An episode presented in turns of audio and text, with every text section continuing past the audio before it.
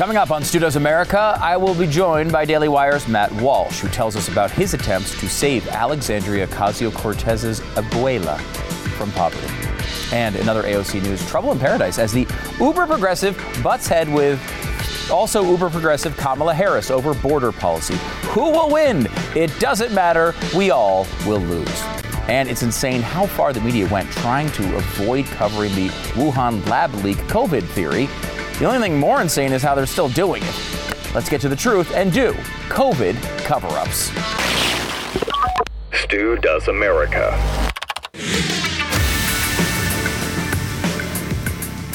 I want to spend a little time today, in fact, a lot of time maybe, on the lab leak theory of COVID 19. Now, we've talked about this many times, I mean, going back all the way till last April. Uh, in a lot of depth, but I want to go through some of the, the most recent reporting on this, and uh, we're going to spend a little time getting into some of the science on it. I think it's important. I think we need to spend some time on it because this has really gone in a crazy uh, direction and has really turned around more dramatically in the past couple of weeks than maybe ever before. First of all, I want to show you kind of the attitude of the media right now, and it is uh, it's a massive departure from where we were certainly last April, but even four or five months ago. Here is NPR's morning edition. Check this out. What are the consequences of, of how the media handled this early on? Well, let's take our first principles here in the media. We have to interrogate what we know, how we know, even in times of crisis. We have to be an honest broker of facts that lead to the truth. And we have to give our audiences enough information and context to evaluate what we present to them. When the media doesn't listen closely enough, when it doesn't challenge its own instincts, I think we give grist to those who would undermine the credibility of the press and, by extension, the scientific and public health communities, too. I think, regardless of what proves to be the source of the outbreak, that happened in this instance, and it's unfortunate would tend to agree with that analysis. Uh, here is ABC News' Jon Karl. Tom Cotton, especially, and many people in the Trump administration said it originated in the lab in Wuhan, China, not with bats. They're taking a second look at that. Um, do some people have egg on their face? And why does this matter? Well, I mean, look, it matters for the same reason we were talking about the January 6th Commission. We should find out what happened. This was uh, one of the greatest crises our country has ever faced. We should know the start, the world's ever faced. We need to know how it started. And yes, I think a lot of people have egg on their face. This was an idea uh, that, that was first put forward by Mike Pompeo, Secretary of State, Donald Trump.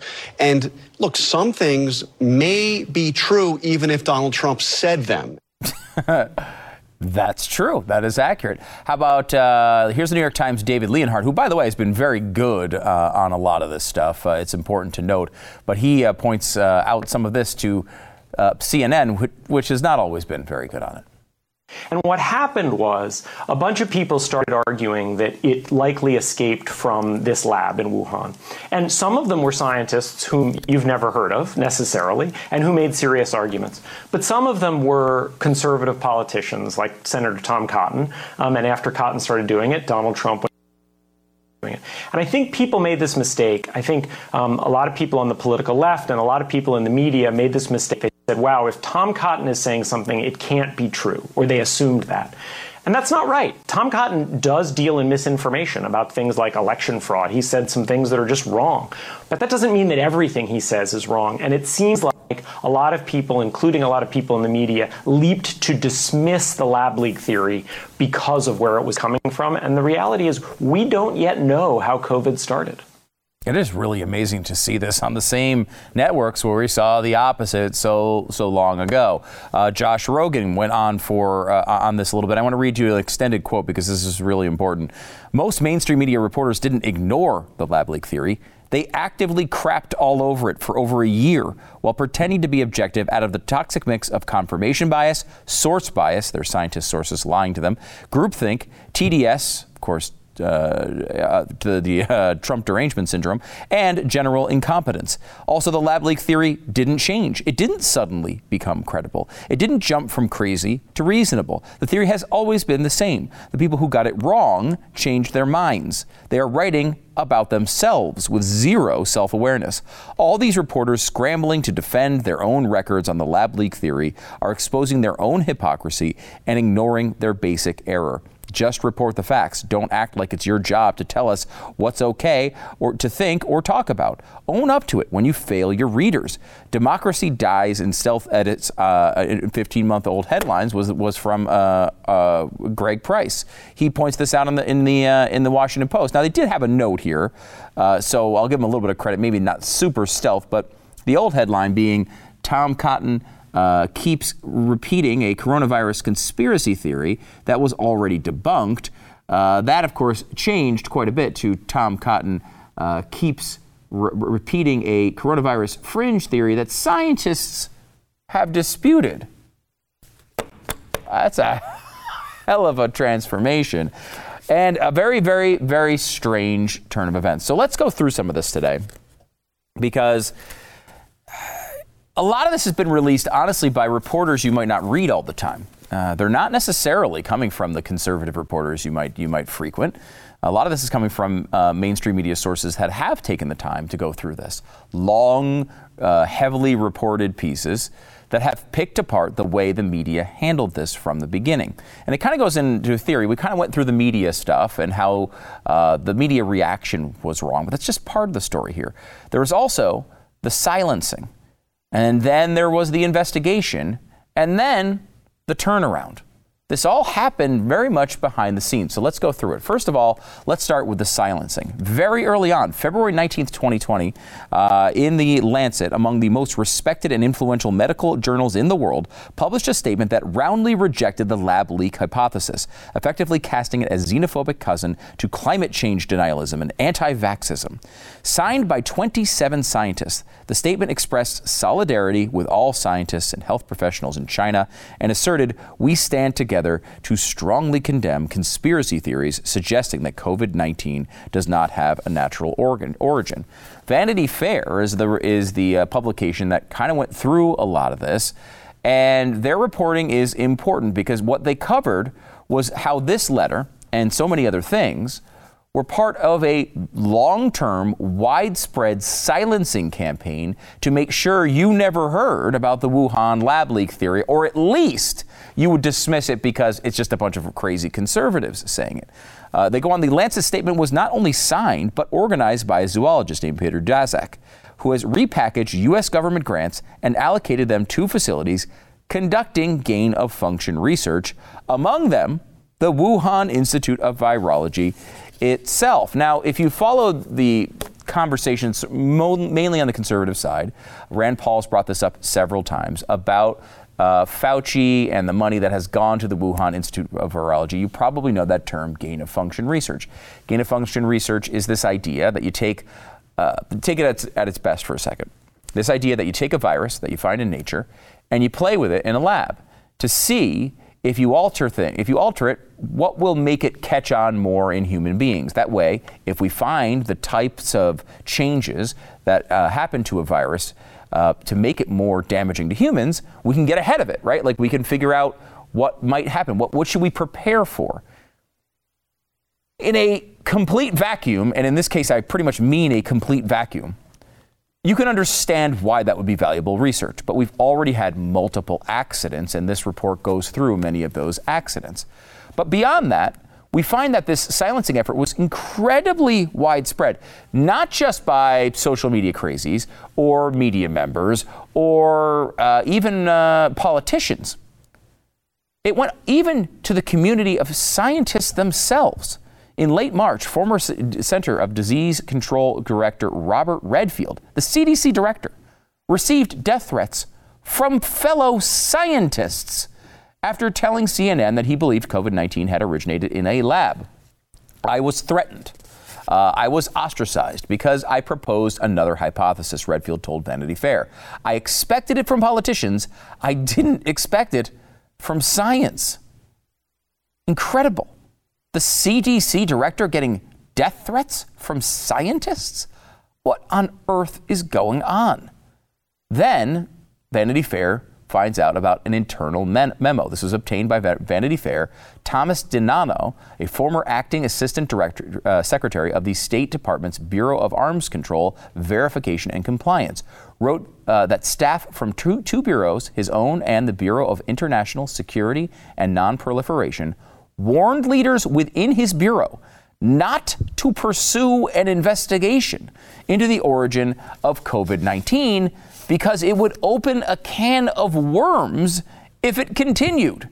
Now, I, it, yeah, it might very well open a can of worms, but that's the sort of can we want opened, is it not? If we want to know what the heck happened, we're worried about the, the, the, the flare up, the pushback from what, China? When we're trying to figure out, remember, on record right now, 3.5 million people globally have died from COVID 19. This is not some little thing. I mean, look, they talked about one of those clips we played before. They're like, oh, the January 6th uh, incident, uh, just like the January 6th incident. This is not just like the January 6th incident. I'm no fan of the January 6th incident. But this is millions of dead people, and it's much, much higher than the official numbers, of course, because places like Iran are not telling you how many people actually died. You think China is actually telling us how many people died from COVID? You think India has the right number? They're testing like one one zillionth of their population. This silencing effort continued as Vanity Fair goes on. In one State Department meeting, officials seeking to demand transparency from the Chinese government say they were explicitly told by colleagues not to explore the Wuhan Institute of Virology's gain of function research because it would bring unwelcome attention to the U.S. government's funding of it. Well, yeah, I can see how that would be true. I just don't see how that excuses it. You don't silence something like this. So they went through this investigation period and they tried to figure out what was going on. This was done from there were there were government intelligence sources pr- pursuing this. Some of them stepped right through the silencing efforts, which is laudable.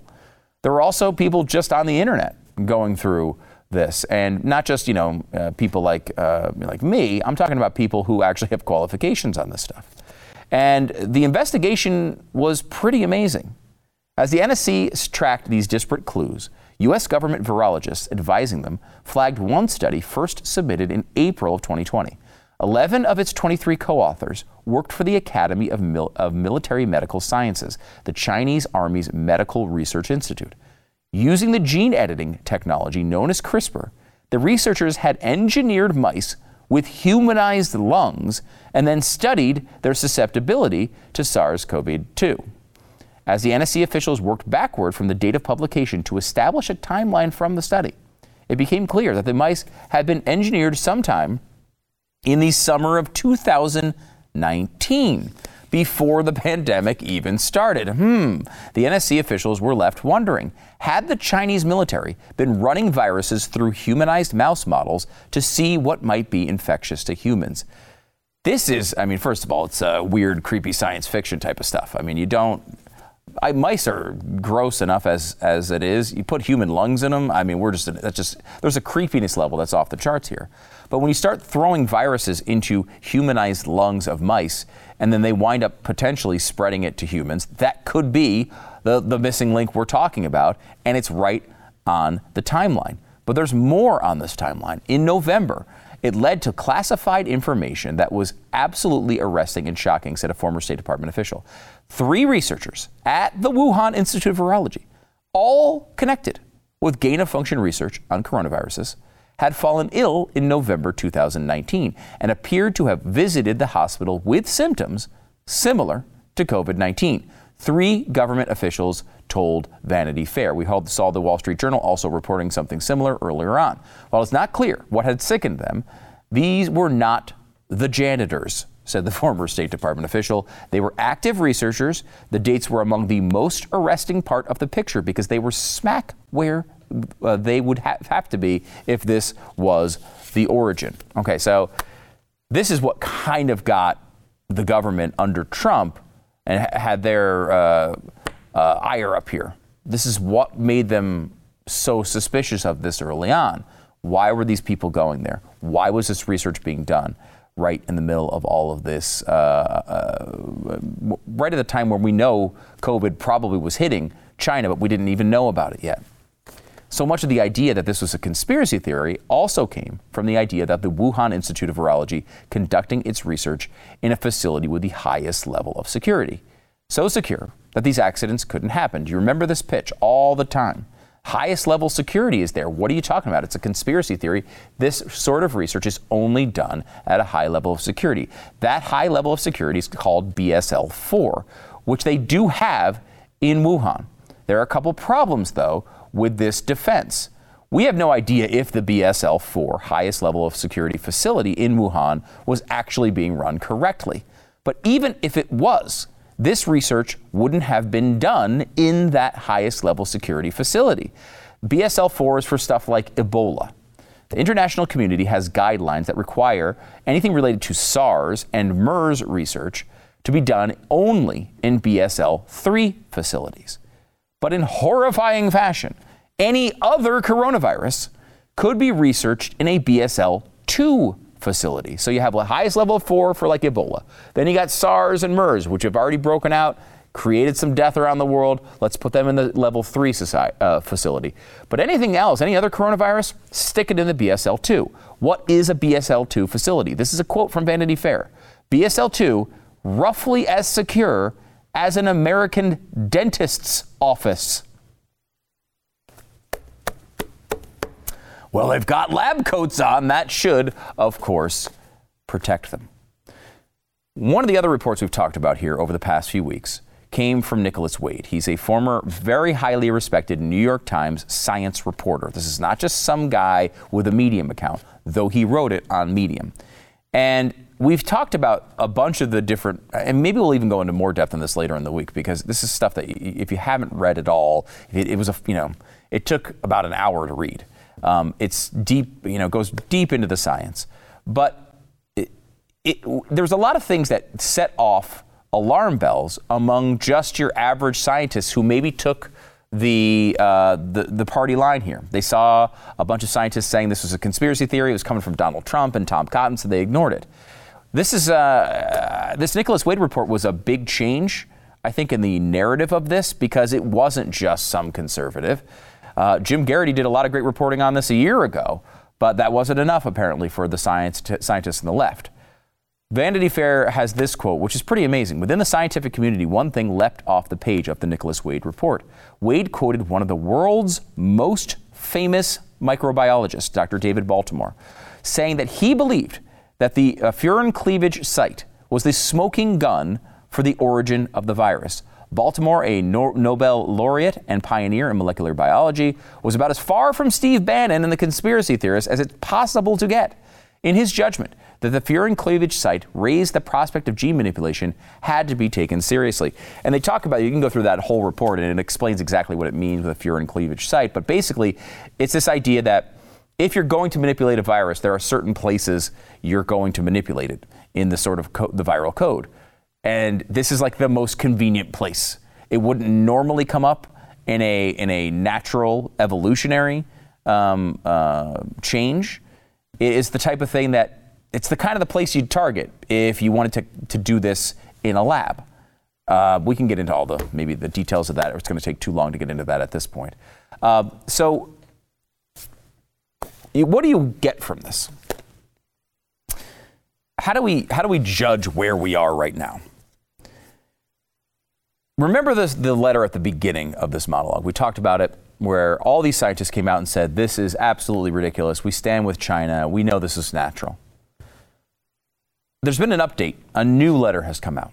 Came out on May 14th. On May 14th, a statement published in Science magazine 18 prominent scientists called for a transparent, objective investigation into COVID 19's origins, noting we must take uh, hypothesis about both natural and laboratory spillovers seriously until we have sufficient data. Among the signers was Ralph Baric. 15 months earlier, he had worked behind the scenes to help P- Peter Daszak stage manage the Lancet statement, the original letter we talked about today. The scientific consensus has been smashed to smithereens. Again, that is not some conservative report. That's not coming to you from Breitbart. This is Vanity Fair, and it's all over the media now. It's all over the media. It's all scientists are recognizing this as well. This has come a long, long way, and there's a lot to answer for here.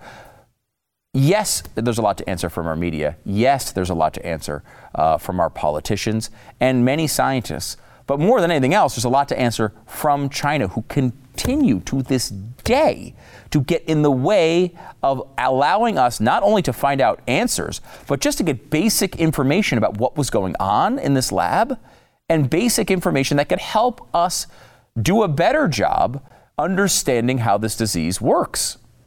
I'll leave you with this. This is from uh, New York Magazine because it sums it up really well.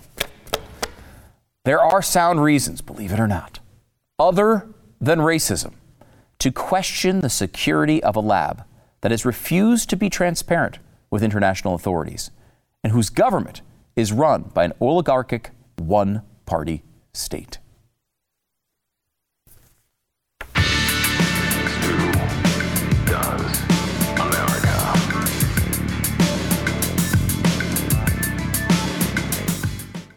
So you're trying to buy or sell your home right now. You know what a big moment this is. I mean, it's a huge moment for you in your financial life. Because when a market is going crazy like the housing market is going right now, you have to make sure you don't make a mistake. If you are going in as a buyer, you got to make sure you don't overbid for some crap heap of a house just because you're trying to win. If you're selling a house, you want to get the best price when you're selling that house because it, it, this is not the time to you know give up a million uh, uh, you know uh, uh concessions to the buyer. Like you have, a, you're in a good position here. If you've got a nice house, you should be selling it for the most money that you can possibly get. You need someone on your side in this transaction. You need a real estate agent that you can trust. RealestateAgentsITrust.com is the place to go to find that person. You might think, well, I have this cousin and their brother and their former roommate. They can help me. Maybe they can. Maybe they're fantastic. But really, is that the way you want to do this? Some person you kind of know? Is that the person you want representing you in your biggest financial transaction that you might make in your entire life so far? Go to realestateagentsitrust.com. Find someone who's already been screened by the experts. Realestateagentsitrust.com. Check it out now. Realestateagentsitrust.com. You probably know my next guest from his global humanitarian work, but he also happens to host a show on the Daily Wire and has a best selling book as well, Church of Cowards, a wake up call to complacent Christians. Be sure to grab your copy today. Welcome to the program, Matt Walsh. Thank you. Thanks for having me. I appreciate you coming on. Um, you know, you, you were able to highlight a, a, a pretty big problem. Um, uh, you identified this on social media last week uh, from uh, Alexandria Ocasio Cortez. Uh, can you kind of walk us through how all this started? Yeah, it was. Uh, well, I guess I, I didn't identify the problem initially. Alexandria Ocasio Cortez did when she sent out a tweet uh, with uh, apparently pictures from her abuela's.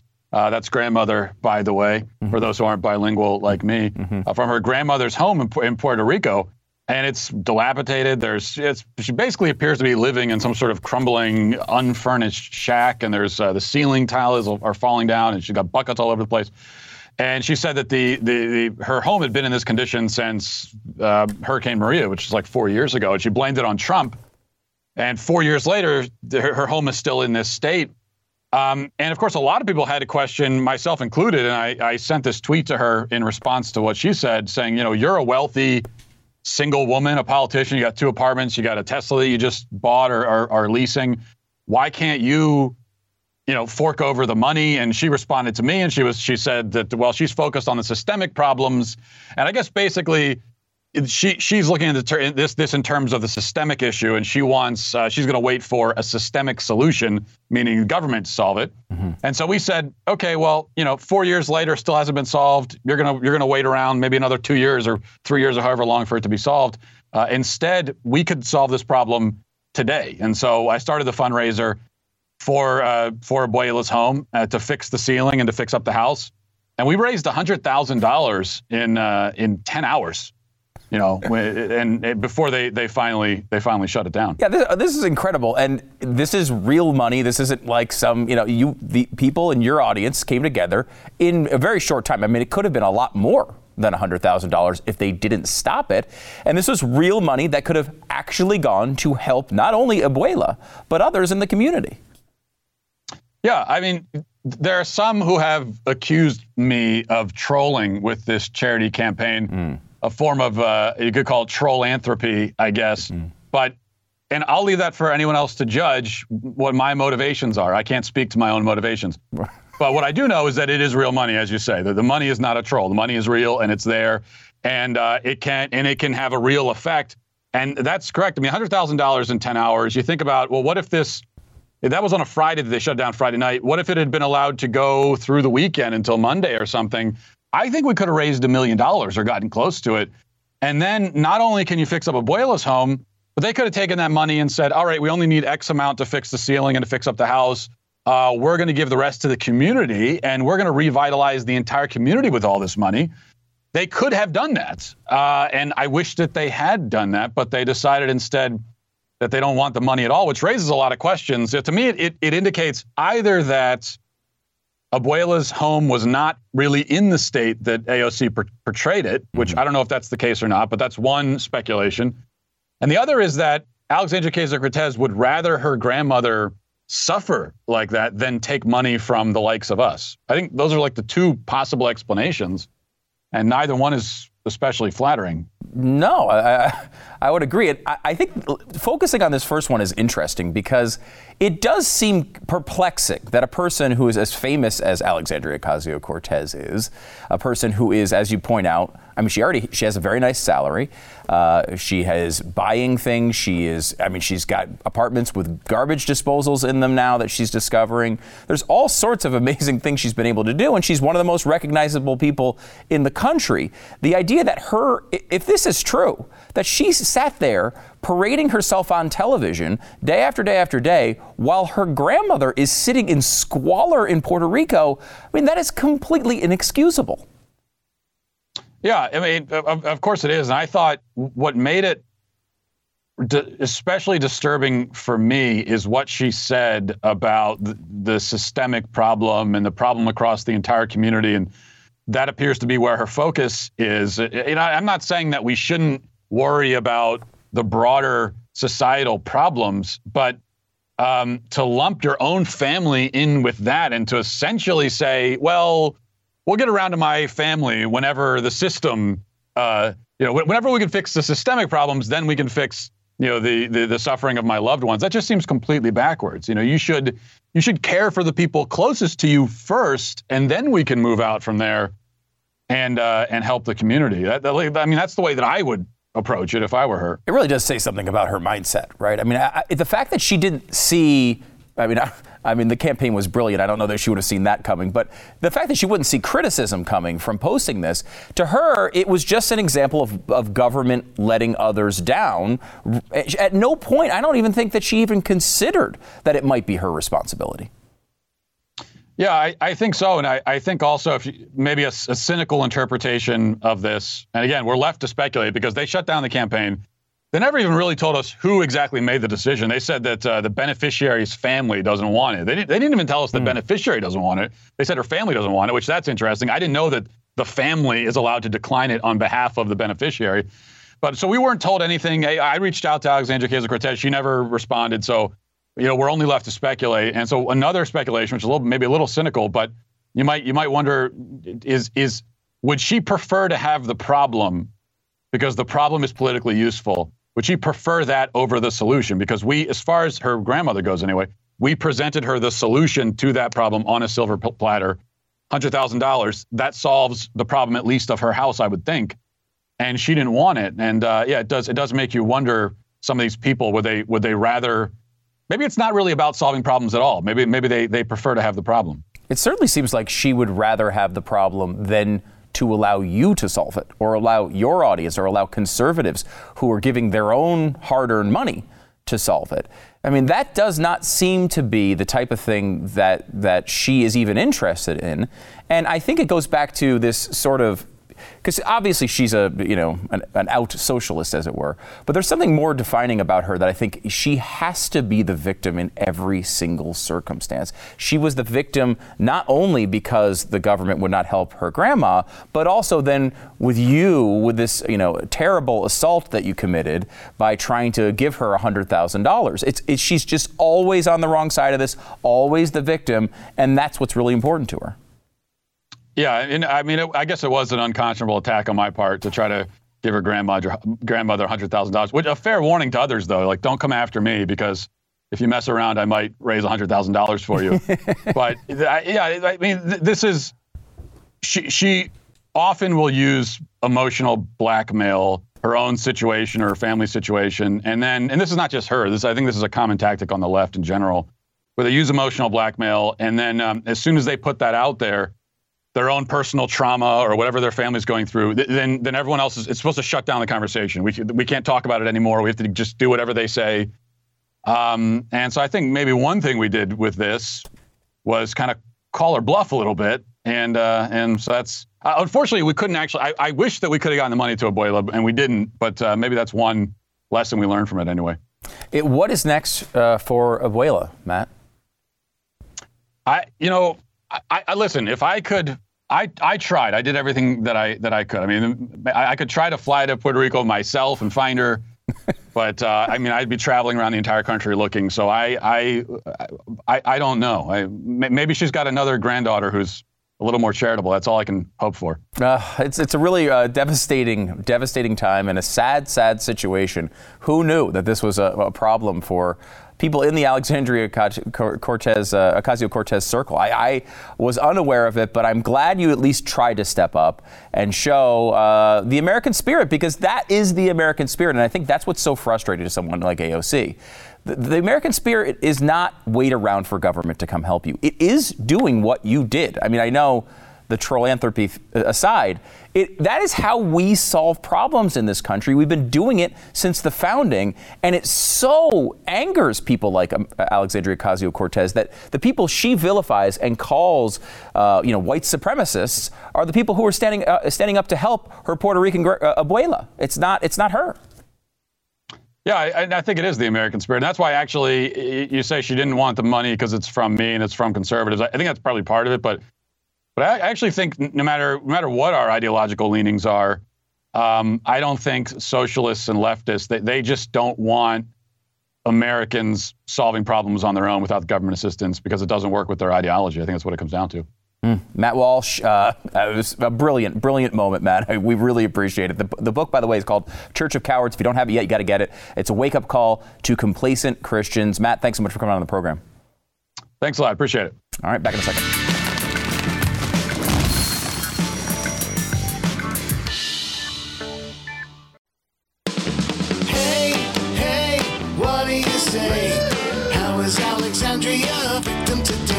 well, we just learned about how she's a victim today. She was brutally attacked by Matt Walsh and his $100,000. But it's not just that. She's also been victimized, of course, on the border. Uh, this comes from Kamala Harris, who said some very nasty, bad things to people in Central America, namely Guatemala. I want to be clear to folks in this region who are thinking about making that dangerous trek to the United States Mexico border. Do not come. Do not come. The United States will continue to enforce our laws and secure our border. There are legal methods by which migration can and should occur. But we, as one of our priorities, will discourage illegal migration. Mm. And I believe if you come to our border, you will be turned back. Mm. Wow. So let's discourage our friends, our neighbors, our family members from embarking on what is otherwise an extremely dangerous journey. So, of course, our Vice President, Kamala Trump Jr.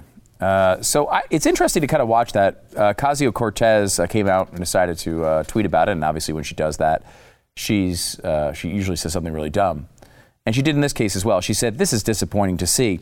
First, seeking asylum at the U.S. and any U.S. border is 100% legal method of arrival.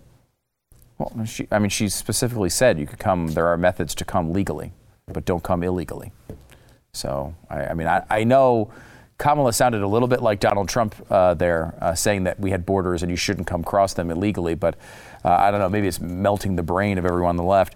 Uh, Ocasio Cortez also said, second, the U.S. spent decades contributing to regime change and destabilization in Latin America. We can't help set someone's house on fire and then blame them for fleeing. Yes, of course, you had the incredible stability of communism that we disrupted there. And now everything is much, much, much worse. Kamala basically was asked about it and, and avoided it.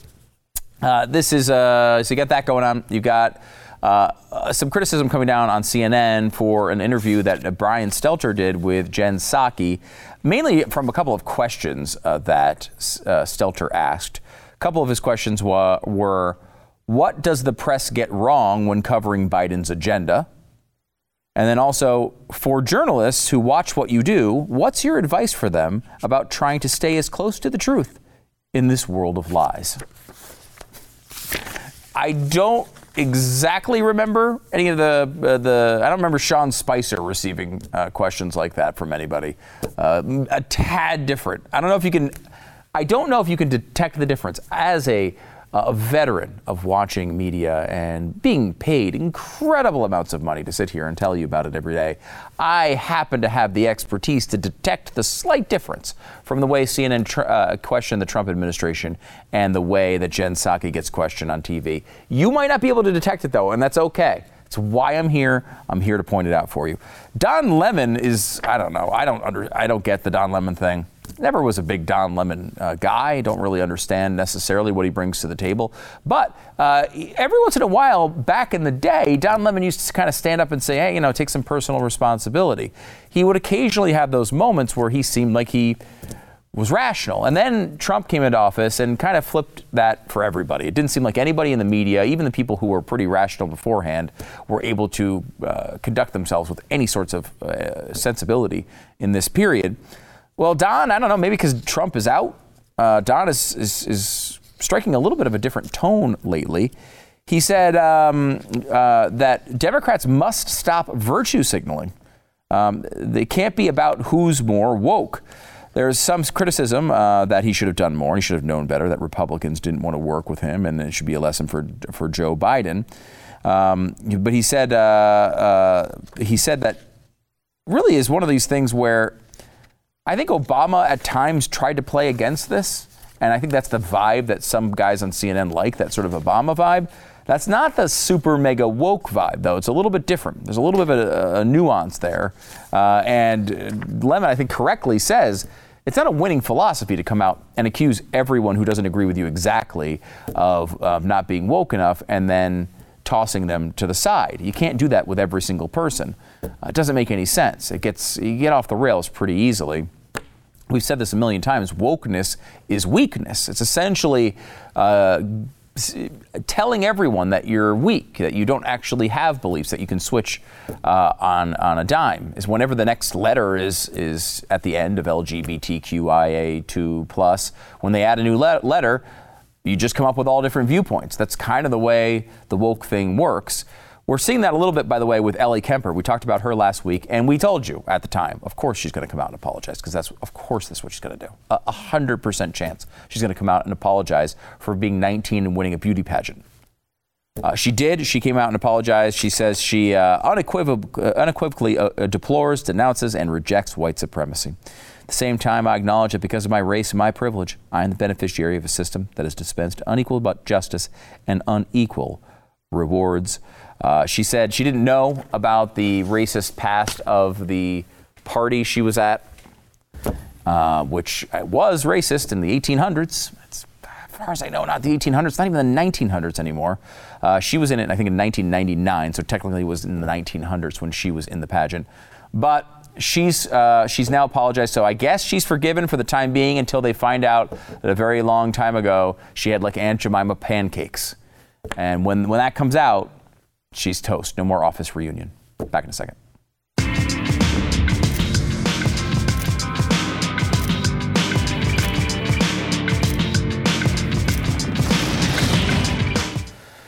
Tell you a little bit about Built Bar.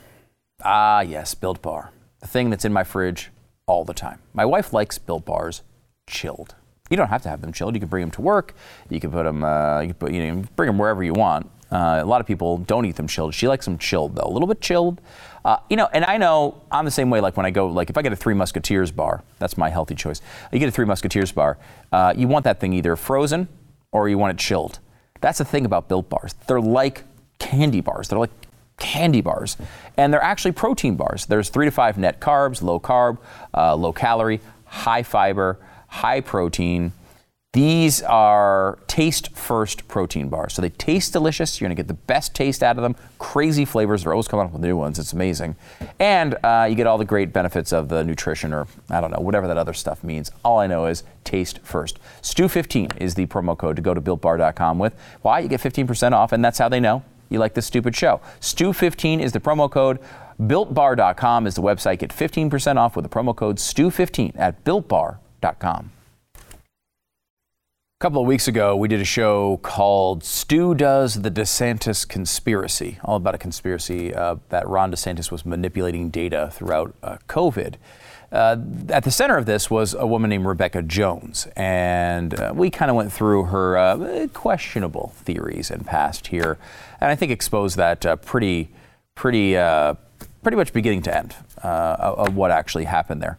So, what is the most absolutely 2021 thing that would come out of a story like that? A data scientist who leaves uh, in a controversy, makes all sorts of crazy partisan claims on the internet. What should happen next? Obviously, we have the answer. Yes, she's running for Congress now against Matt Gaetz. In the I mean, it's almost like, you know, you ever watch a show and you're just like, okay, this is way too predictable. Come on. This is over the top. This couldn't possibly happen. It's too predictable. Well, guess what? Uh, the predictable is reality. Yet again, Rebecca Jones versus Matt Gaetz for Congress. Uh, we get the America we deserve.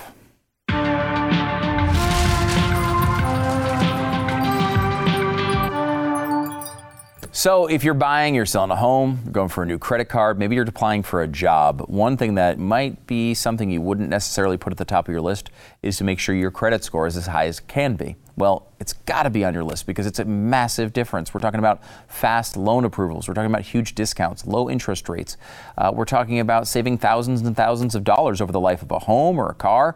It's a big deal. Get your score where it should be with ScoreMaster. ScoreMaster, we had someone come in and say, hey, you know, I went on there five days later, credit score was 33 points higher. Uh, another person came in and said 43 points in a couple of weeks. We have an average of, I think, over 60 points in about three weeks. And we've seen some people add a, over 100 points to their credit score. That can be you. Uh, give it a shot. ScoreMaster is so easy, it just takes a minute to get started. Go on ScoreMaster. They'll tell you how many plus points you can add to your credit score. It's scoremaster.com slash stew. Make sure to use the slash stew part of the address because that's how they know you like this stupid show. Scoremaster.com slash stew. Scoremaster.com slash stew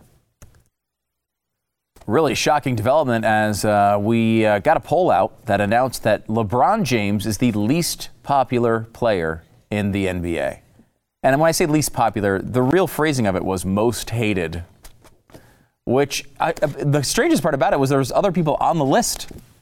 I don't even understand who else you would consider. Uh, but we do know that LeBron sucks and he's an idiot. That's why we made the shirt. LeBron James. Uh, it's available right now. Uh, don't be an idiot. Don't be a LeBron. You got that. You got the uh, mug you can get as well. Uh, get it at don'tbealebron.com. And by the way, big news here at Blaze TV. Jason Whitlock is on board. He's got a new show coming up. We love Jason. He's been a tad critical of LeBron himself from time to time. Uh, blazetv.com slash stew. Promo code is stew. Save yourself 10 bucks. So many great shows. How are you not a member yet?